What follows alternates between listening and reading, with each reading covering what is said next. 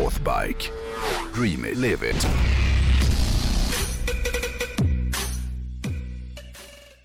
Finns det något bättre nyårslöfte än att bestämma sig för att skaffa hoj?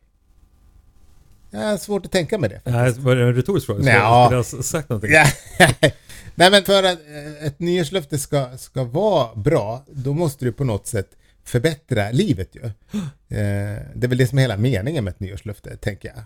Och, och det är väl därför som, som folk ofta lovar sig själva att de ska sluta röka eller gå ner i vikt ja, genom att börja träna och så vidare. Men problemet med den här typen av löften är ju att för att ditt liv ska bli bättre så måste du först bli lite sämre. För det är ju ingen som gillar att träna i början och det är ju ingen som heller gillar att äta tråkigare och slita på gymmet. Men att ta hojkort och köpa hoj, det är ju kul redan från början. Så jag vill uppmana alla de av våra lyssnare som inte har snöat in på hojar att faktiskt göra slag i saken under 2022 och bli bikers. Ja, Vilken idé! ja jag, jag gissar att det finns olika anledningar till att folk bestämmer sig för att börja köra hoj. Antingen är man som jag en person som förälskar sig i en specifik hoj och, och har en mycket tydlig inre bild om hur jävla ballt det kommer se ut och, och hur det skönt det kommer kännas när jag kör den här specifika hojen. Det här kanske är ett lite barnsligt sätt att gå igenom livet men både du och jag brukar ju visualisera det vi vill ha och det känns många gånger som att det är ett ganska effektivt sätt att faktiskt få saker och ting att hända ju. Eller hur? Verkligen.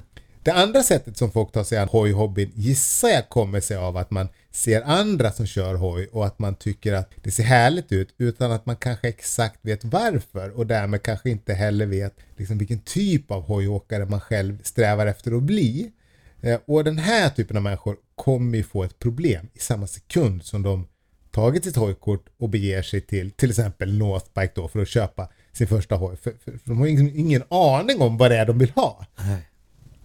Nu har jag den helt makalösa lyxen att jag får liksom låna hojar av våra vänner på Northbike. Men det är få förunnat att ha möjlighet att välja och vraka bland liksom hela deras enorma utbud. I förra veckan berättade jag ju om att jag inför nästa säsong har sagt adjö till The Queen, alltså min Traja 1200 Scrambler och, och nu kör då en eh, liksom äventyrs offroad, ett monster från KTM som Ja, är ett- döpte till Minotaurus. Ja. Mm. Men för de allra flesta som inte vet va- vad de ska köpa och som inte kan välja och vraka, som jag då, eh, så tänker jag idag att jag ska försöka komma med några tips kring hur man kanske bör tänka när man ska köpa sin första hoj. Ja, spännande. Ja. Ett problem som många nya hojfrälsta råkar ut för är ju att de, de kommer få många råd från folk som redan kör hoj och har kört hoj länge. Och eftersom de människorna ofta inte jobbar som säljare på Northbike, då kommer ju de heller inte rekommendera en hoj som rent liksom objektivt är bäst för dig. Utan de kommer ju garanterat att propagera för att du ska köpa något liknande som de har själva ju. För det ger ju dem ett bra tillfälle att skryta om sin egen hoj och det får dem också framstå som personer som har gjort smarta val ju. Och det kanske de har utifrån sina egna behov, men de glömmer ju ofta bort att alla är ju faktiskt inte som dem. Till exempel så, så kan det ju vara så att för en person som dig då, som är 1,89, då är det ju lätt att stå och orera om... Du menar ståtlig? Ja, men ja, kalla det vad fan du vill. Men är man en 89 då är det ju lätt att, stå och prata om hur fantastisk deras liksom fullsmetade 1200 Gs Adventure är. Ja. Men sen glömmer men det man... går över huvudet på dig som är 1,59. Ja, men precis. Man kanske glömmer bort att personen som står där är, är 1,65 lång Ja. och därför kanske inte ska köpa en hoj som väger 240 kilo och har en Ja. sadelhöjd på 85 centimeter. Liksom. Det jag menar är att det egentligen inte är någon idé att fråga någon annan vad man ska köpa utan istället bör man ställa sig frågan vad man själv har tänkt att ha hojen till. Alltså, vad vill du göra med hojen? Pro- Problemet med den här frågan är ju tyvärr att om man precis har tagit kortet då, då är det inte så säkert på att man vet vad det är. Och även om man tror att man vet det så är chansen stor att man kommer ändra sig efter ett tag och då kanske känner att första hojköpet ändå blev fel. Till exempel så var jag ett tag inne på att jag ville ha en Triumph Speed Twin. För jag hade ju någon idé om att jag ville köra snabbt och samtidigt se lite retroball ut. Och även om det är en jävligt cool hoj så vet jag ju så här i efterhand att det är ju absolut inte den typen av hoj som jag vill ha idag ju. Nej. Men även om, man- om man skulle råka köpa fel hoj första gången så det behöver ju inte vara en katastrof. Många gånger så kan det ju faktiskt vara så att man behöver köpa en hoj för att testa och, och komma fram till vilken typ av hojåkare man, man vill bli. Eh, vilket leder mig in på nästa grej då. Och det är naturligtvis om man ska köpa nytt eller begagnat. Och jag tycker definitivt att det finns en idé med att första hojen kanske inte är flångny. För chansen är ju som sagt stor att du kommer ja, men du kommer tappa den eh, eller göra något annat klantigt som gör att, att man kommer repa eller buckla den. Jag fick ju uppdrag att testa Panamerika när Northbike hade fått in den. Ja. Och de var ju bland de första i Sverige med att få in den i lager. Så när jag testade den så fanns det inte så många i Panamerikas i Sverige vilket gjorde att det kändes ju lite hög, högtidligt att åka runt på den då. Ja, tills du la ner den i ett dike. Exakt. Jag ska vända runt den på grusväg när vi höll på att filma där.